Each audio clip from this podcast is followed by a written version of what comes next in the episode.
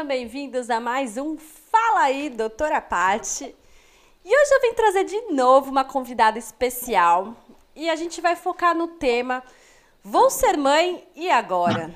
Então a gente falou no primeiro podcast, para quem perdeu, vou deixar o link aqui sobre a parte psicológica no pré-natal. O acompanhamento com psicóloga, quais são as transformações que acontecem né, enquanto a mãe está gestante, o que, que ela precisa se preparar para esse primeiro momento. Gabi contou tudinho aqui pra gente. E hoje ela está aqui de novo. Nós vamos falar hoje sobre a criança nasceu.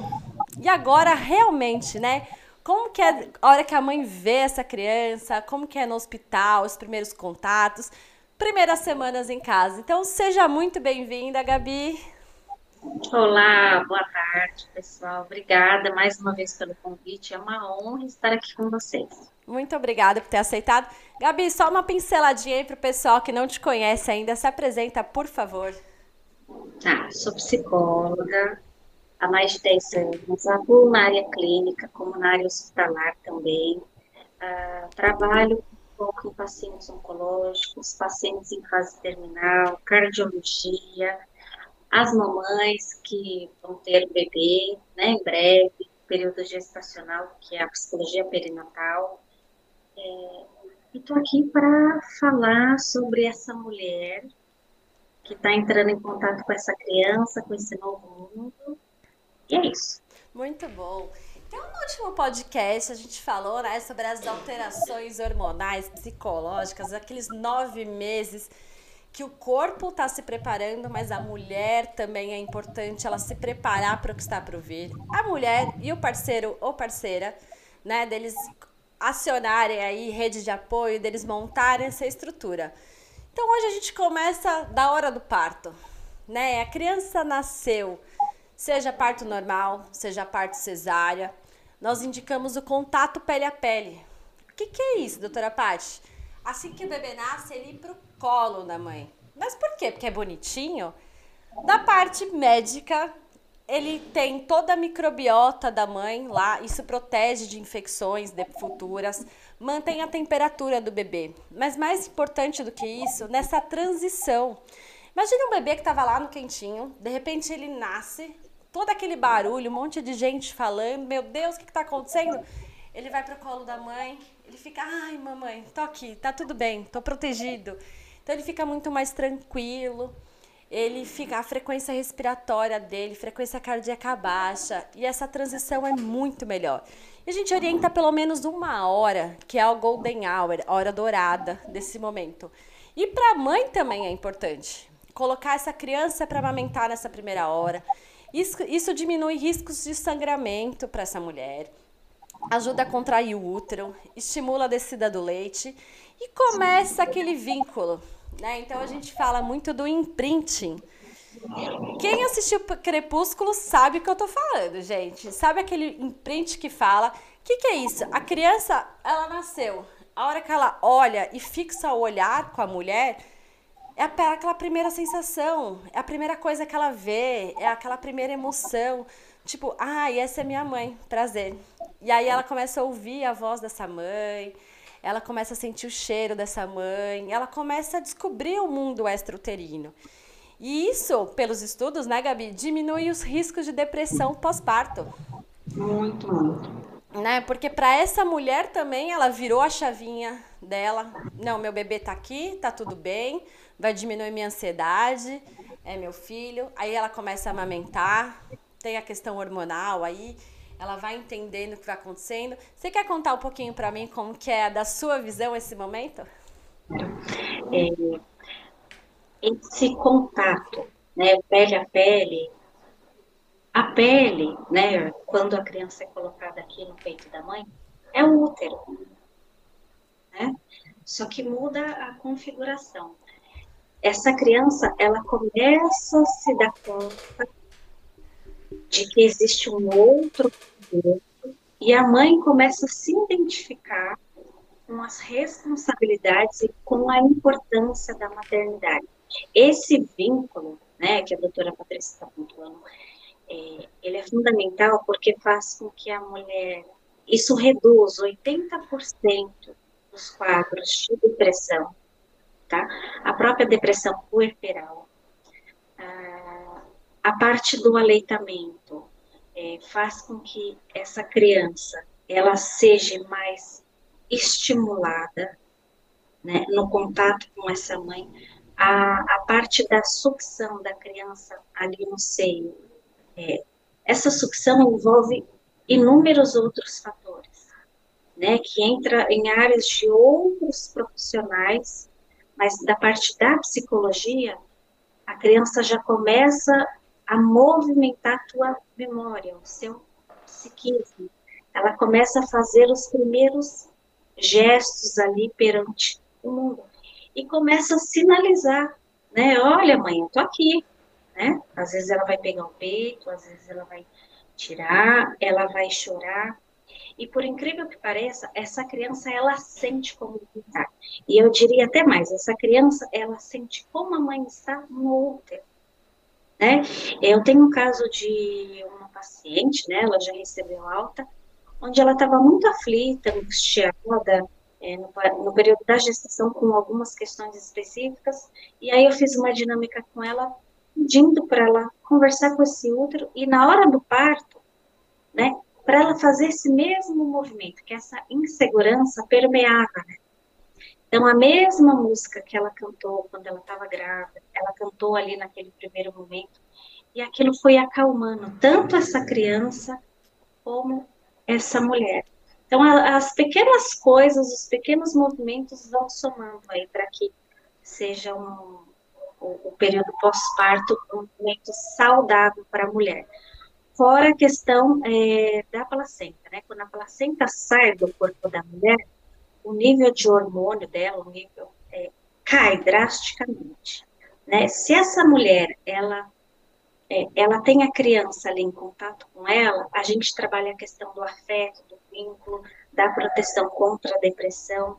É, já se sabe também que nas primeiras, no primeiro momento, se, se ela demora muito para amamentar, ocorre um nível de aumento da prolactina, que daí a doutora até pode pontuar melhor essa questão.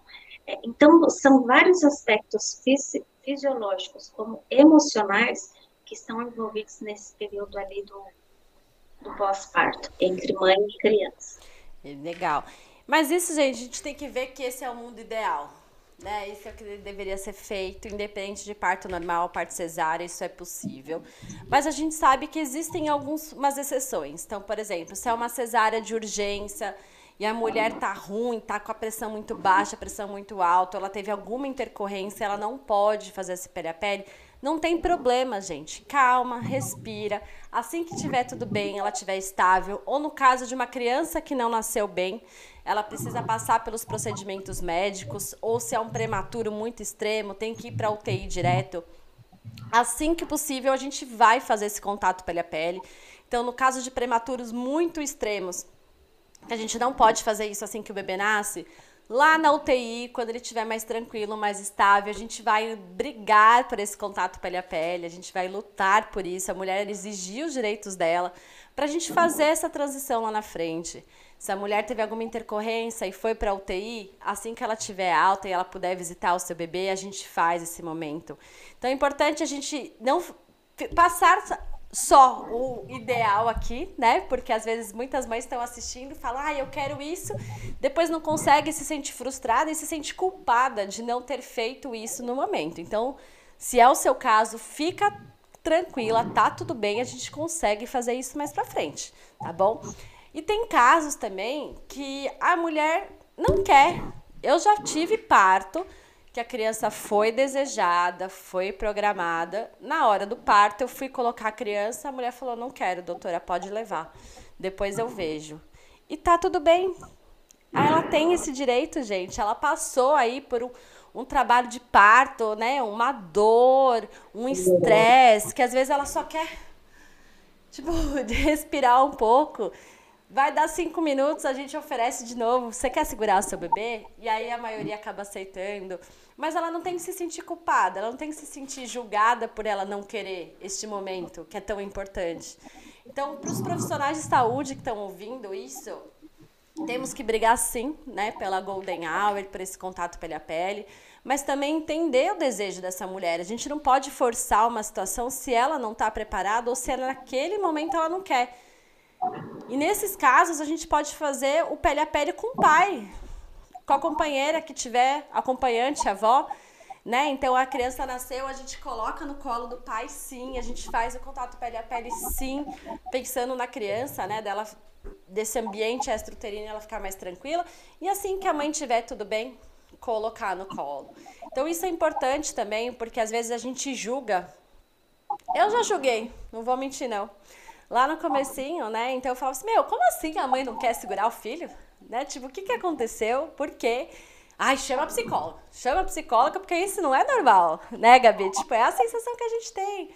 Mas não, gente, é, o, é o momento dela também. A gente não sabe qual é o passado dela, qual é essa situação. Muitos casos que eu já peguei, né? Eu já trabalhei no SUS aí durante muito tempo, casos de estupro, né? Casos de gravidez não desejada, que a mulher já trouxe essa questão que ela não queria ver a criança assim que nasce, e a gente tem que respeitar isso. A gente oferece, conversa. Se depois de uma hora ela quiser ver, ela tem o direito. Se ela não quiser, também é o direito dela. Então a gente tem que sempre entender o que, que acontece, né? Nossa cabeça é muito doida, gente. Se a gente não está preparado, se a gente não fez aquela, aquele acompanhamento pré-natal, a gente tem que entender o que, que acontece com essa mulher. E muitas pessoas confundem, né, Gabi, com depressão pós-parto por causa disso. Né? Você quer falar um pouquinho aí do que, que é essa famosa depressão pós-parto que todo mundo fala? É, essa depressão pós-parto ela ocorre né, após o nascimento. Ah, tem, tem várias nomenclaturas hoje em dia, né? Então, se usa a própria depressão, depressão pós-parto, o baby blues, é, mas, na verdade, nós estamos falando de sintomas que são muito característicos, né?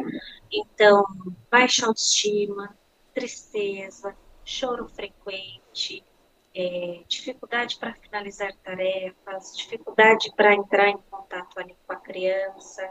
É, essa mãe, muitas vezes, ela, ela rejeita os cuidados, o apoio das pessoas que estão ali ao redor. É, é um momento, assim, muito confuso. No caso da depressão puerperal, né, o que, que é o que, que eu identificava nos atendimentos quando eu realizava é, estágio na Santa Casa. O médico, ele tira o bebê da mãe. Então, essa mãe, ela é considerada inapta. Um risco, né? É risco, né? A gente fala que é um risco de vida para a criança, né? Para ficar ali pele a pele. Só que muitas vezes, esse movimento, ele é em vão. Nós precisamos fazer justamente o contrário. contrário nós precisamos mostrar para essa mãe que nós estamos ali e que a criança está ali e está tudo bem. Eu já tive isso, viu, Gabi, no hospital. É, Recém-formada, né? Eu tive essa suspeita e aí eu falei, né? Não, gente, a mulher não quer o bebê, pelo amor de Deus, vai jogar a criança pela janela. Tira essa criança dela. Aí eu lembro que a gente chamou a psicóloga na época e ela falou: não, pelo contrário, é agora que a gente vai pôr.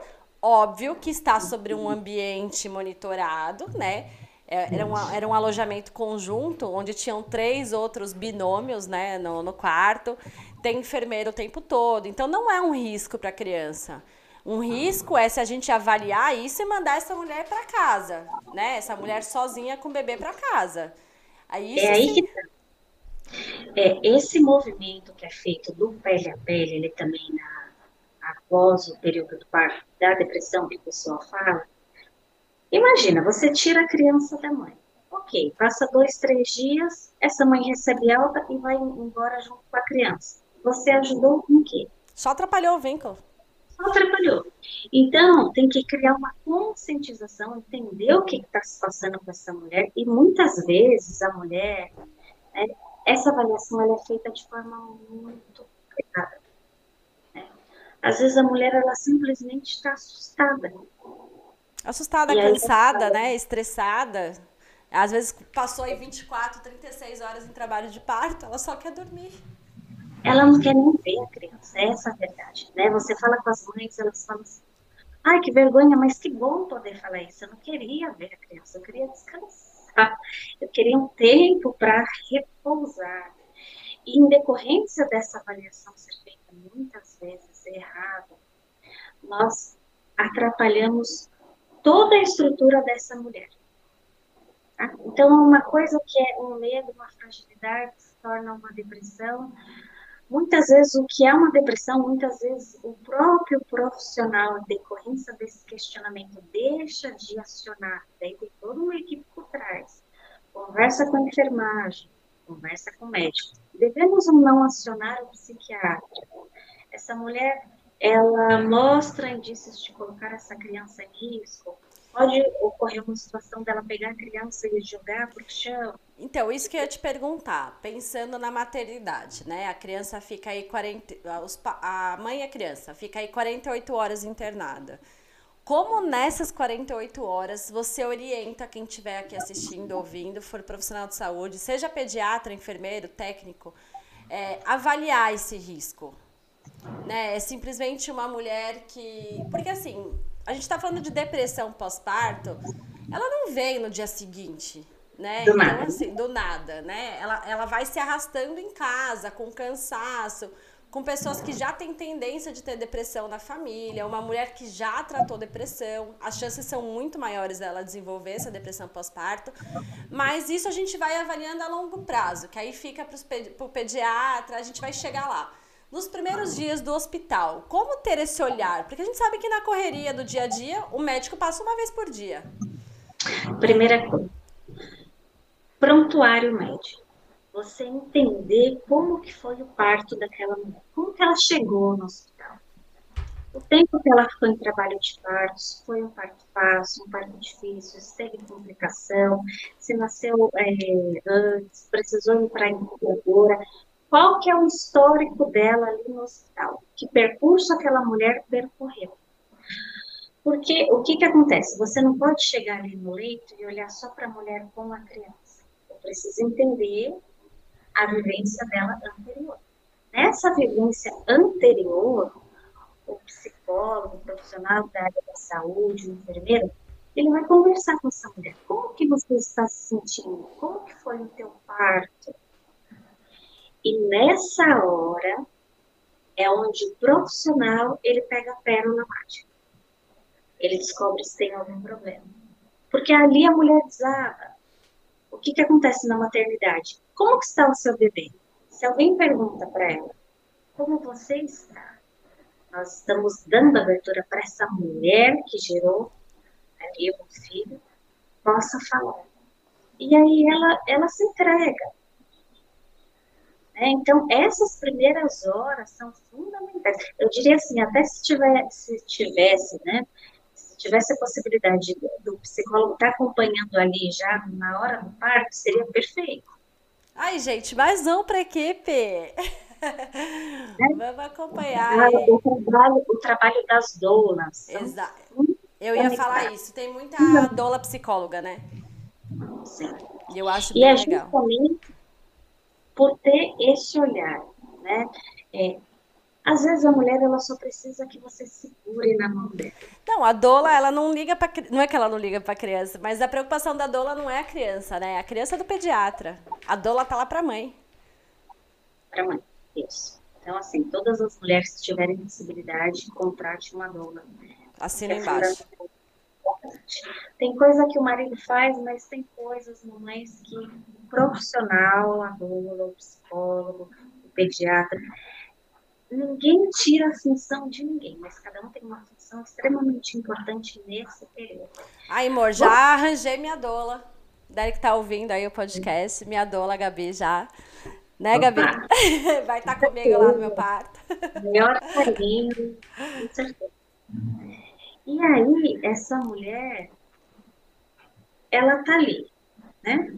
Tá na maternidade, tá tentando entender o que está acontecendo. Muitas vezes o próprio profissional da saúde chega e fala de uma forma é, mais ríspida com ela, essa mulher ela já fica com medo de amamentar a criança, né, de colocar no colo de um jeito específico. Muitas mães, infelizmente, elas acabam saindo da maternidade medo de fazer algumas perguntas específicas em decorrência de alguns profissionais que não são treinados da forma adequada. Não só na maternidade, né? Tem muita mãe que chega no consultório e fala assim, doutora, posso fazer só uma pergunta? Eu falo, quantas você quiser. Nossa, mas eu posso perguntar? Eu falei, pode, por favor. Não, porque já passei em três pediatras, ele não deixa eu perguntar. Ou ele fala que eu tenho que escolher uma pergunta só. Falo, gente, como assim? Né? Imagina num hospital que tem um monte de gente que a pessoa precisa passar visita e tem um monte de paciente. O médico entra, oi, tudo bom? E aí, tá tudo bem? Tá mamando? Tá fazendo xixi? Tá fazendo cocô? Então, legal, tá de alta. Colocou no peito? Colocou para amamentar? Viu como que é esse vínculo? Ah, que nem antigamente o que, que acontecia, né? Na maternidade. A criança nascia. Ah, legal. Mãe, tá aqui, agora seu filho vai lá pro aquário, né? Vai lá pro berçário, vai ficar lá o dia inteiro. Quando você quiser, você vai lá visitar. A criança não ficava no quarto, né, com, com a mãe, ficava no berçário. No berçário, a enfermagem fazia o procedimento, dava o leite de três em três horas. Quando a mãe queria amamentar, ela ia lá e tá bom, de lá era alta para casa. Aí foi quando a gente brigou, aí mudou para alojamento conjunto, né? Para essa mulher tá com, com a sua cria lá do lado, né, gente? Eu falo que animal que larga o seu filhote para fazer alguma coisa. Todo bicho tá com seu filhote grudado o tempo todo. Nós queremos tirar isso do ser, da mulher tem que estar tá lá grudadinho. Então, assim, é importante o alojamento conjunto. Tem muita maternidade ainda que fala: ai, mãe, descansa aí. Você está muito cansada, eu vou levar seu filho para lá e aí a gente dá forma lá e ele não te enche o saco. né? Não, é importante esse alojamento conjunto, é importante essa criança ficar com a mãe, para mãe entender também toda a dinâmica, a mãe aprender a trocar fralda, a mãe tirar as suas dúvidas, né? Porque depois ela está em casa sozinha e não é fácil. Então, é, essa hora da maternidade, se puder dar um conselho aqui para vocês agora, gente, peçam ajuda. A enfermagem tá lá 24 horas por dia, tem médico de plantão, tá com dificuldade, não sabe como trocar a fralda, tá achando que não tá fazendo cocô, não tenha vergonha, peça ajuda. Peça para ver a sua mama, peça para ajudar na amamentação. Porque depois você vai estar, tá, não sozinha, mas vai estar tá você em casa. Então, essas 48 horas é muito importante para isso tudo, porque muita mulher fica com medo de perguntar isso no hospital, depois tem alta, e aí fica, meu Deus, e agora o que, que eu faço? Como fazer as coisas com, com o seu pequeno? Né? Então é exatamente isso com a Gabi, esse olhar de toda a equipe. Entendeu? Todo hospital tem psicólogo o tempo todo, Gabi? Você sabe dizer? Infelizmente não. Tem algumas áreas que, por uma portaria, é obrigatório. Então, na área da oncologia, hemodiálise, setor de cardiologia, a UTI neonatal, né? algumas instituições que acabam passando, burlando o sistema, né, que a gente fala, quando descobre que não tem esse profissional, eles recebem uma multa. É, gente, deveria, né? Ter 24 horas por dia, porque assim, a mãe, o pai, seja lá quem for, não tem hora, né, gente, para pirar, não tem hora para pedir ajuda. E aí, quando você precisa do profissional, ele não tá, né? Porque a gente sabe assim, eu falo, cada um, no, cada macaco no seu galho, né? Então assim, chega uma parte que eu como pediatra não consigo mais, né? Eu, não, eu consigo acolher, eu consigo entender, mas eu preciso da profissional lá comigo, né? Eu não consigo fazer o papel do psicólogo lá comigo. E aí, eu, na hora que você precisa, não tem. Né? E aí você, você espera essa mulher ter alta para encaminhar? Até ela conseguir marcar? E, e, geralmente isso que acontece. A mulher, ela só vai se dar conta que ela é, precisa de ajuda ela, quando ela está em casa. Então, eu recebo muitas mulheres que pontuam assim, doutora, olha, é, eu não sei se eu estou bem, mas eu estou com vontade de jogar o meu filho na parede.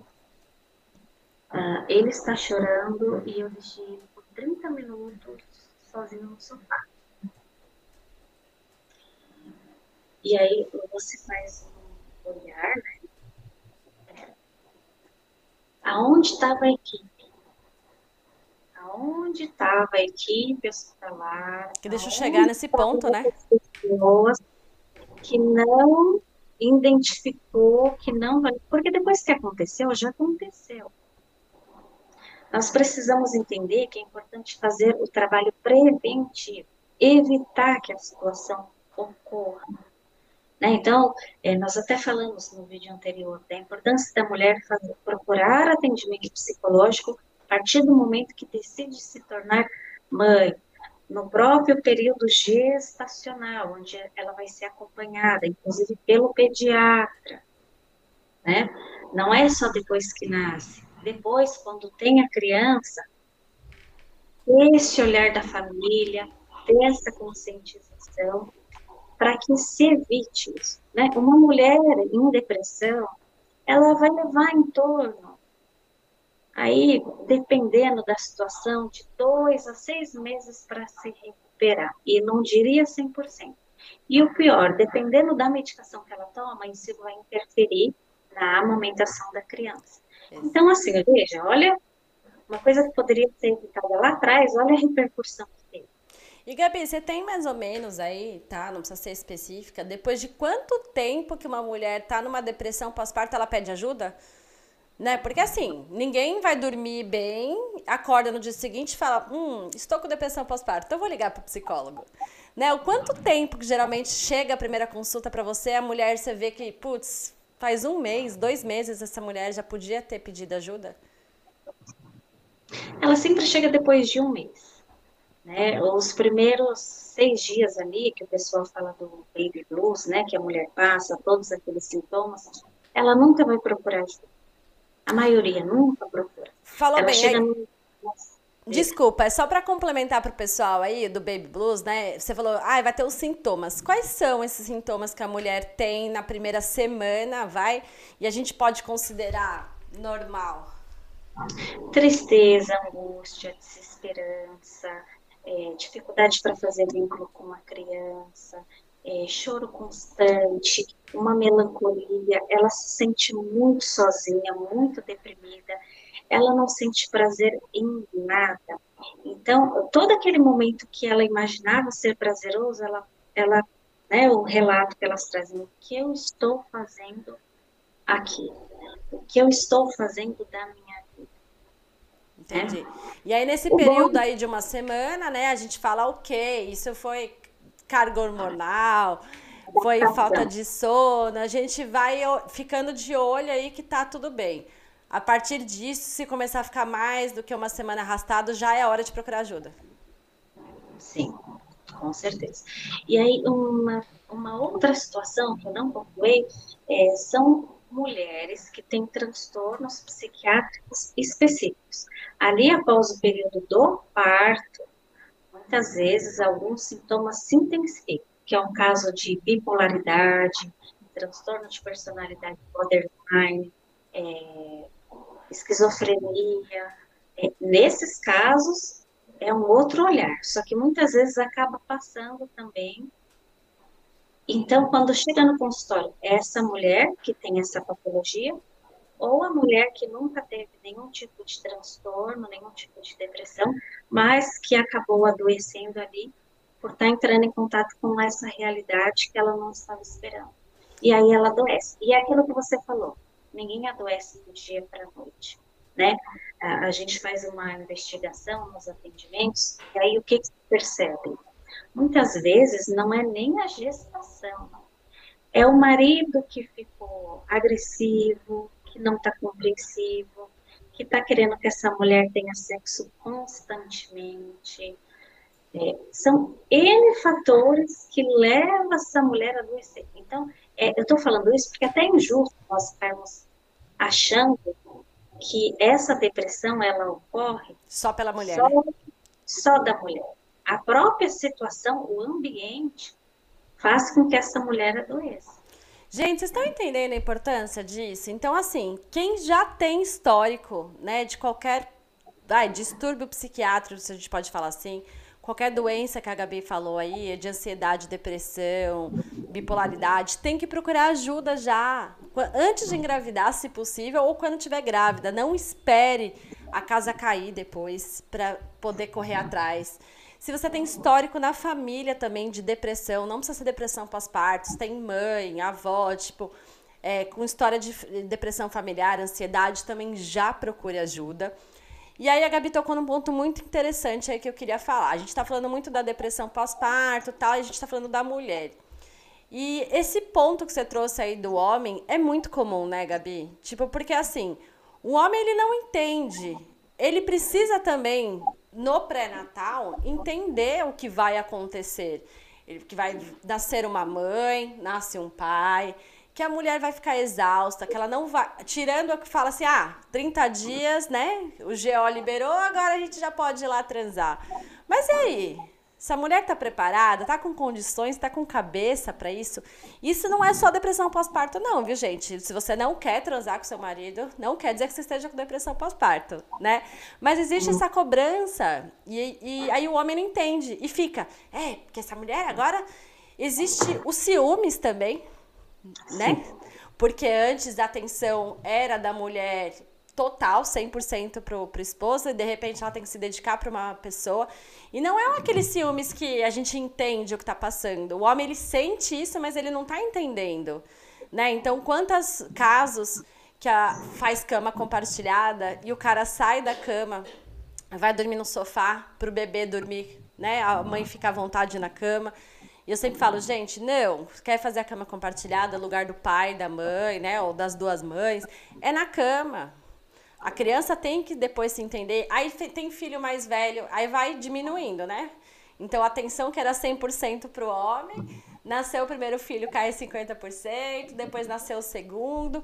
E até ela entender esse contexto e ela conseguir se posicionar, porque assim, ela tem que ser mãe, mulher, esposa, trabalhadora, porque a gente está falando no mundo ideal aí de seis meses de Maravilha. Mulher Maravilha, né? A gente está falando aí nos seis meses de licença maternidade.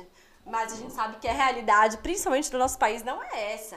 Eu já atendi muita mãe que falava, ó, tem uma semana, se eu não trabalhar, não boto, de, não boto comida em casa. E aí vem essa pressão disso tudo, né? Então é muito importante o companheiro entender isso, entender qual é o contexto e não cobrar. E a gente já tá falando isso, vocês devem estar pensando aí, nossa, que exagero. Não, mas eu entendo. Eu vou entender quando for minha mulher. A realidade não é essa, né, Gabi? É, mas olha, até defendendo o lado dos homens, isso muitas vezes ocorre, né? Porque tem muitos homens bons, né? Como tem mulheres boas, mulheres más. Questão do, do, do ser humano. Mas muitas vezes isso ocorre porque aquele homem, ele não tem a orientação ninguém chega pro, pro companheiro e fala, olha, a realidade é essa. Tá? É, os primeiros meses a mulher ela amamenta, mas você pode ajudar em tais aspectos. Ajudar Muito... não, porque pai não ajuda, pai é pai. Isso. Pai não ajuda a trocar fralda, pai não ajuda a dar banho. Pai dá banho, troca fralda porque ele é pai, gente. Mas Desculpa. Eles chegam no consultório e falam assim, mas ela não deixa fazer nada. Aí entra a culpa da mulher. Que a sociedade implica isso para a mulher. Você tem que dar conta de tudo. E a própria mulher não deixa esse pai ser pai. A sociedade é machista, né, Gabi? A gente veio de uma geração de que o homem não trocava fralda, o homem não colocava para rotar, o homem só saía para ir trabalhar e voltar. E isso está mudando. Demais. Né? É, é outro cenário. É outro cenário. Então, é, esse homem ele tem que ter um olhar também ali no, no período gestacional da mulher, na consulta com o pediatra, com o psicólogo, né? Ele não é visto, o homem. E ele engravida junto com a mulher. Imagina, ele também aguenta o humor da mulher. É, o temperamento, os altos e baixos. Nossa, eu já, já canto essa bola que o Derek já vai ter que se acostumar com isso, porque não é fácil, não. Ainda bem que ele acompanha todos os meus cursos, meus podcasts, né? É. Ele já está ciente como funciona. Já tem que estar tá ciente. Se ele não tiver, gente, ó, todo mundo tá de prova aqui. Ele que não assiste, não ouviu meus podcasts. Doutor Derek, você olha, não tem como escapar, não tem desculpas, né? Os dois trabalham muito, então é um ajudando o outro. Isso aí. Mas realmente, esse contexto é muito importante a gente trazer aqui, né? Porque existe essa culpa, essa cobrança, né? Da mulher, não, eu tenho que fazer, não, você não faz. É muito louco, né, Gabi? A gente se faz demais, a gente se cobra, se faz de menos, a gente se cobra. É, vem a sociedade, vem a, às vezes a mãe, né, ou a sogra, para falar do tipo, é, você não dá conta? Eu tive sete. Eu tive sete, dei conta de todos. Você tá com um só e não dá conta. É aquilo, né? Se não vai falar nada para agregar, não avó, fala. sogra, mãe, fiquem quietas. Exatamente. Por isso que eu falo, gente, não é hora de receber visita, sabe? Não é hora, porque não é visita. Você tem que estar tá lá quem faz parte do, do núcleo, né? Quem pode realmente agregar. Se não for para agregar, nem aparece. Não é hora. E o que, que acontece? Essa mulher ela vai escutando isso frequentemente quando está ali com a criança, né? E aí ela vai achando que aquilo é natural. Afinal de contas, fez parte, e aí quando vem o outro filho é a mesma coisa, só que essa mãe ela começa a se tornar agressiva com a criança, ela começa a se tornar desatenciosa, é, ela começa a deixar a criança chorando muito tempo, deixando de fazer algumas coisas para acalmar. Ela começa a negligenciar aos poucos. E aí o que, que acontece? Automaticamente essa criança adoece e essa mãe adoece. Então não é só depressão pós-parto, né? Ali o período depois na vida inteira da mulher. E as frustrações, né? As, frustra as, frustrações, né? Então, assim, se de repente ela teve seu desconforto com seu parceiro, ou teve que largar o seu trabalho para isso, ela olha para aquela criança e, tipo, não, gente, não é consciente, tá? Vamos deixar isso bem claro aqui, né, Gabi? Porque a gente fala assim: imagina, meu filho, eu nunca vou pensar disso dele. Mas lá no inconsciente, né? Você sabe falar isso melhor do que eu aí. Fica essa sensação do tipo, você veio e mudou minha vida, né? Você veio. Eu tava no ápice da minha carreira, eu ia ser promovida. Eu tava fazendo uma pós-graduação e não consegui terminar porque meu filho nasceu, porque mudou a vida. Então isso também acontece, né? E aí ela acaba jogando as suas frustrações na criança, que não tem nada a ver com isso. E aí essa criança vai trabalhar isso depois, ó, lá na adolescência, né, quando ficar jovem, aí faz constelação familiar, faz, faz todo aquele momento. Fala um pouquinho disso, assim, existe isso mesmo ou eu que estou falando besteira aqui? Não, correta a fala. É, é, é aquela coisa, a mãe ela precisa se preparar.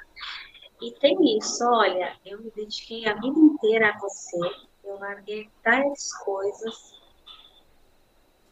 e hoje eu tenho isso. Então, esses pais, na verdade, não diria nem só a mulher. Eles colocam primeiro uma expectativa naquela criança, que é um bebê, que eles vão realizar todos os sonhos e expectativas que os pais não conseguiram. Então, isso vem muito errado.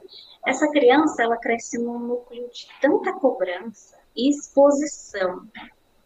Esses dias até passou uma reportagem dizendo da do cuidado que nós devemos ter ao ficar divulgando tantas fotos dos filhos na rede social, inclusive ficar expondo eles. Né? A criança, ela já cresce nascendo que ela é uma estrela. Isso, a longo prazo, faz com que é, existam indivíduos doentes na sociedade. E aí é por isso, um, um dos motivos é esse no caso de que nós teremos maior número de pessoas com depressão. Pessoas que infelizmente vão realizar uma ideação, vão ter a ideação suicida e vão ter a própria tentativa, que é fazer o ato.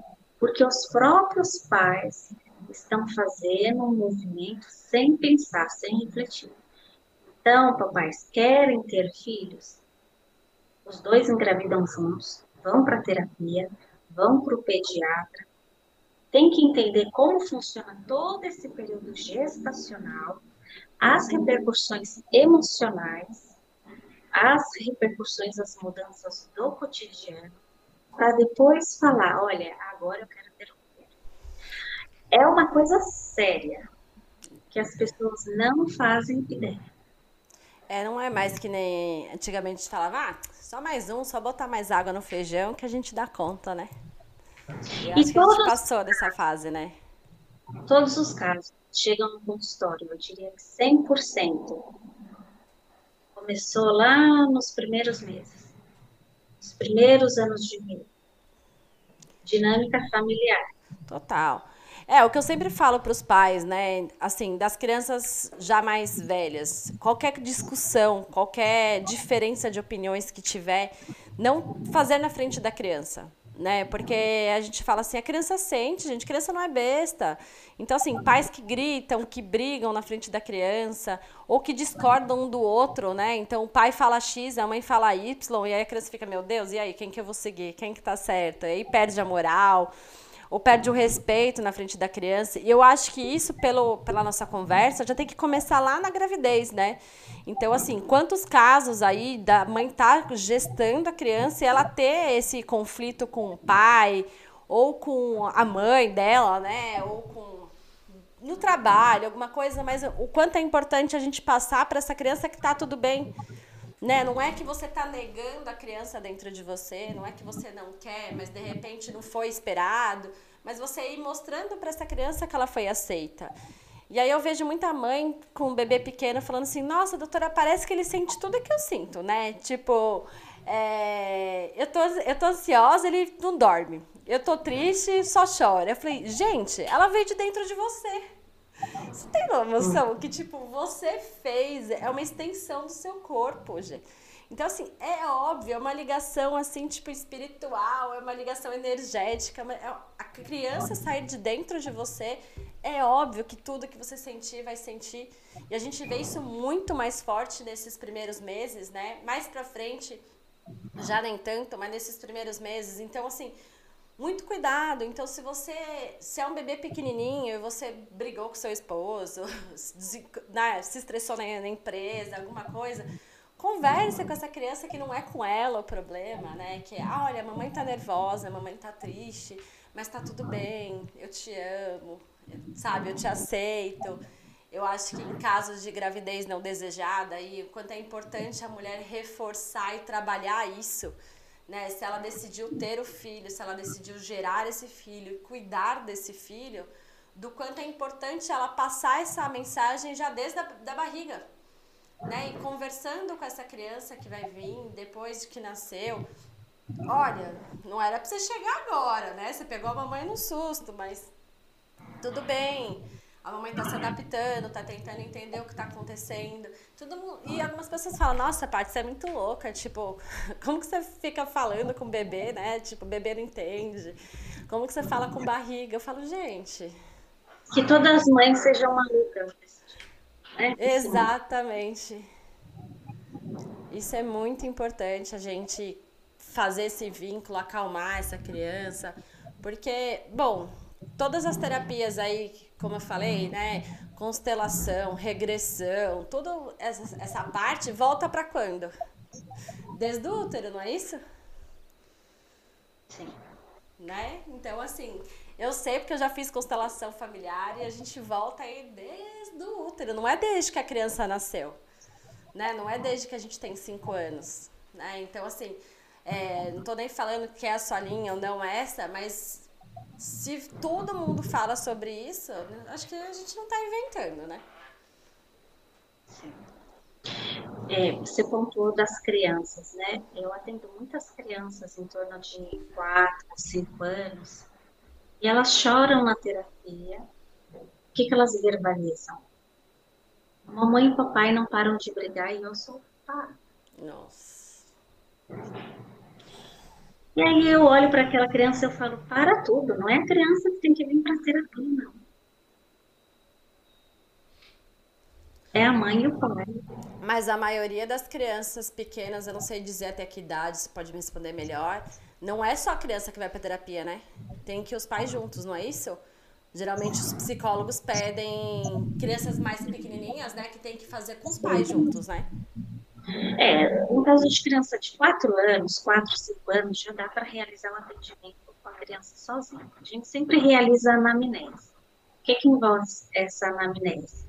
Identifica como foi o, a, a vontade de gerar um filho, se foi programado, se não foi, como que foi esse parto, se teve apoio familiar, os primeiros meses, se teve descolamento da placenta, se teve alguma intercorrência hospitalar, se essa criança ficou internada.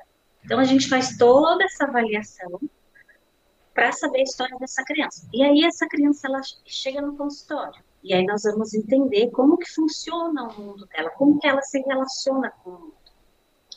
Só que imagina, se ela tem em casa dois pais brigando, ela vai se relacionar com o mundo sempre assustada. Ela vai ser uma criança traumatizada, decorrência de brigas frequentes de pais que não estão preparados para arcar com aquela situação. Né? E aí fica naquela coisa assim, não me separo porque tenho filho, ah, porque afinal de contas a criança vai não, a melhor coisa, separa. Quando Criança não faz o filho para segurar, né, Gabi? Olha, isso é pesado. Mas temos bastante, né? Muito. A criança, ela precisa de um lar que tenha paz. Né? Numa das aulas, uma professora, ela fez um comentário, eu achei fantástico. Quando a criança, ela sai do útero, do lugar quentinho, de proteção da mãe, ela já é colocada ali deitada, faz o exame do pezinho, coloca aquelas luzes em cima da criança, faz o teste disso, daquilo outro. É, aquilo ali para a criança é um barulho tão intenso. Muito, né? Por isso que a gente fala muito aí do parto humanizado, que todo mundo acha que é o parto na banheira, só não é. O parto humanizado pode ser uma cesárea também, né? A gente coloca a gente baixa a luz, ninguém fala nada, né? Deixa a criança nascer e ir pro colo da mãe dela, depois a gente começa a falar, depois examina. A gente pode pôr a música, né? Então a música que a mãe cantou na, na, na gravidez inteira, na hora que o bebê tá nascendo, a gente coloca essa música. Porque, gente, imagina como não deve ser, né? Eu, eu tenho um livro eu esqueci o nome dele agora, que conta, né? Tipo, aí é da parte mais da, da, da filosofia espírita, da chegada, né, desses novos espíritos no mundo. E, e é muito louco, porque realmente você para para avaliar, tipo, como será que é essa chegada? Né? Você tá lá no quentinho, de repente a mãe tá lá naquela posição, gritando loucamente, tal GO, enfermeira, pediatra, um monte de gente, aquela luz na cara da criança, ela nasce e todo mundo, ah, corre, corre, não sei o quê, meu Deus, o que tá acontecendo? Gente, deve ser muito estressante. Né? Então, por isso. Agora, se um bebê ele reconhece, se assusta com tudo isso, imagine uma criança de 4 anos. Naquela gritaria Sim, dentro de casa, né? É, então, são várias repercussões que que infelizmente essa criança ela vai ela vai sendo exposta, né? Vai passando e com isso ela adoece. Sim. É, e aí a gente vai prorrogando aí, né? Meses, anos, né? Eu já conheço muitos casais que se separam e usam o filho para provocar, né? Então é o pai querendo usar o filho para provocar a mãe, fica mandando um recadinho pelo filho ou cobrando, né? Fala pra sua mãe que ela tem que pagar não sei o quê.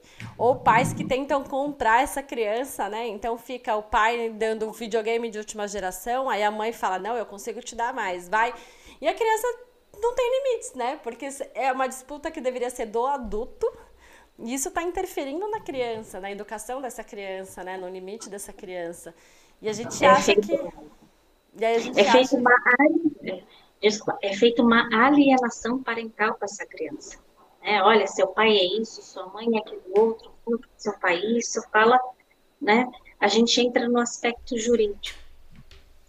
É, essa criança fica perdida. Agora, se a criança ela vive nesse ambiente onde o pai fala mal da mãe, a mãe fala mal do pai, ela vai se desenvolver frente ao mundo como? Como ela vai como se portar? Como que ela vai se tornar uma pessoa segura, forte? Ela vai confiar nas pessoas? Ela não vai confiar, porque a base dela já está desestruturada. Né? Então, é, e tudo isso está relacionado o que você pontuou de colocar no colo quando nasce. Nossa, gente, é, vocês viram onde a gente chegou, né? né? Onde a gente chegou, tipo, a gente começou a falar da, dentro da barriga, da importância do contato pele a pele. Então, assim, do quanto isso impacta depois, né? Porque é uma, é uma vai virando, né? Uma bola de neve que só vai aumentando. Então, não é feito isso, vem o blues, vem a depressão, vem essa alienação parenteral, e aí. E a gente está formando indivíduos, né? A gente é responsável pela formação desse indivíduo, que vai ser o futuro. Né? É, eu, diria, eu diria que o nosso atendimento, ele não é aquele atendimento. É um atendimento que ele vai permear para o resto da vida ali do indivíduo. O que nós realizarmos ali naquela consulta vai contar muito para a mãe, para a mulher. Porque quando tem um profissional que fala, ela escuta. Ela fala: olha, agora é o momento de mudar tudo. Tem mulheres, mães maravilhosas. Eu olho a forma de criar os filhos, de educar. Olha, esses dias eu estava num restaurante, sentou um casal, com três filhos, na faixa de 6 a 12 anos. Todos sentados, em silêncio, se alimentando, comendo. Falei, olha, é uma família que desde cedo colocou a regra, tem o diálogo, é realizada as intervenções psicoeducativas, então dá para ser feito um bom trabalho. Mas isso precisa começar. Eu olhei para aquela mulher e falei assim: olha, essa mulher ela já tem informação antes de ter o filho. Com certeza. A gente tá. Não dá pra gente correr atrás depois do prejuízo, né? A gente tem que. Isso é investimento. É investimento. Né? Então, é investi... Não é investimento financeiro, não, gente. É investimento de vida mesmo, de qualidade de vida, de educação. Isso vai, vai ter impacto. Mas é que eu falo, né, da pediatria.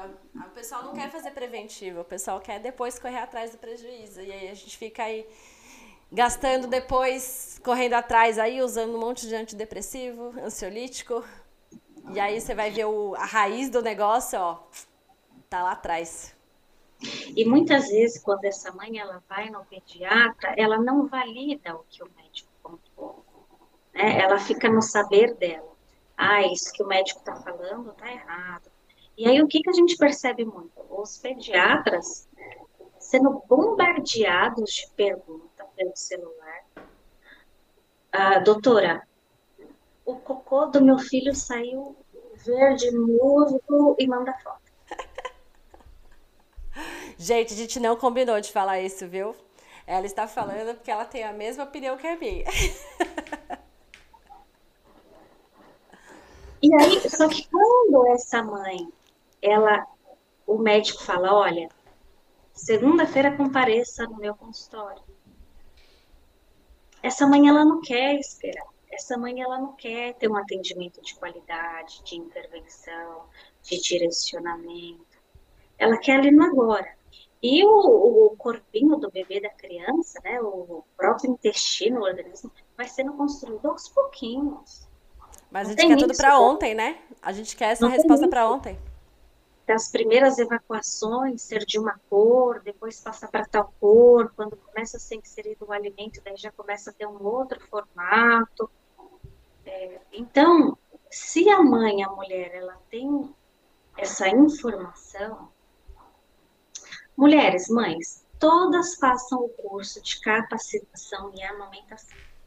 Exatamente. E o curso Nasci Agora, da doutora Paty, né? Para você já aprender tudo isso e não ficar correndo no aperto depois. O curso está bem legal, a gente fala toda dessa preparação desde o pré-natal. Tá chegando também um e-book. Vou ter um filho e agora. Então, para quem é mais do, do escrito aí, que gosta de ler, tem bastante dicas. E foi muito legal, Gabi. Só tenho te agradecer aí por ter agregado aí o conhecimento. Eu acho que é uma área que é muito pouco falada, né?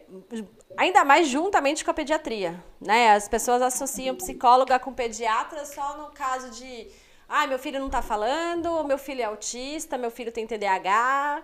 Acha que o, o psicólogo entra só nessa parte, né? Então, reforçando aí, gente, a importância desse acompanhamento psicológico desde o pré-natal. Viu sinais de alerta? Se você que está assistindo aí, conheceu vizinha ou amiga, manda esse podcast para ouvir, né, para ver se a pessoa desperta. Se não despertou, dá um toque, tenta conversar com gentileza, mas tenta oferecer ajuda para a pessoa procurar ajuda. É muito importante, gente. Não vamos deixar a peteca cair. Vamos procurar antes só assim a gente vai conseguir errar menos e ter uma qualidade de vida melhor aí com seus pequenos e tudo mais. Gabi, muito obrigada aí. Eu te agradeço. Um beijo em todas as mães. Tá? É, eu acho que é importante a gente ressaltar o respeito que nós temos por elas. Né? A gente faz justamente esse movimento, não é para criticar, mas é para ter um alerta pessoas precisam começar a falar disso. Nós aqui não somos perfeitas, eu principalmente, a psicóloga que sabe tudo, pelo contrário, eu vou aprender como vocês, vou passar por dificuldade. Talvez eu vou lá encher o saco do pediatra, preocupada porque meu filho está com febre e não passa. Isso é ser mãe. que lute. Mas tudo tem um limite. Com e, certeza. e se se a mulher ela ter esse conhecimento, isso ajuda muito. Muito Obrigada. bem. Gabriela Medeiros, onde que o pessoal te encontra? Deixa seu contato aqui, por favor. Gabriela Ferrari 86, arroba gmail.com.br. Deixa lá a sua história, fala um pouquinho da tua vida, tua dinâmica, deixa o número de telefone que eu entro em contato. Isso aí, gente. Se vocês tentaram mandar um e-mail, voltou da caixa de spam, ou a Gabriela não respondeu, me manda inbox, me adiciona no Instagram, no arroba DRAPATTY, terrível. Fala, Bate, tô tentando falar com a Gabi, não tô conseguindo. Que aí eu faço essa ponte aí também para vocês falarem. Com Muito certeza. obrigada, gente. Eu queria agradecer aos patrocinadores, Carinho da Natureza, a loja da Doutora Pati, onde tem produtos incríveis, almofada de amamentação, sling, bolsinhas de sais para cólica, camisetas, e o Carinho da Natureza com repelentes, bons sonhos, spray para ajudar a criança a dormir, tem muita coisa legal. Para quem curtiu esse podcast, vamos compartilhar, vamos divulgar, vamos se inscrever, vamos comentar aqui embaixo, deixem as suas dicas do que, que vocês querem ver nos próximos podcasts, quem vocês querem receber aqui. Tá bom? Doutora Pati, a primeira pediatra de podcast em vídeo do Brasil. Beijo, beijo!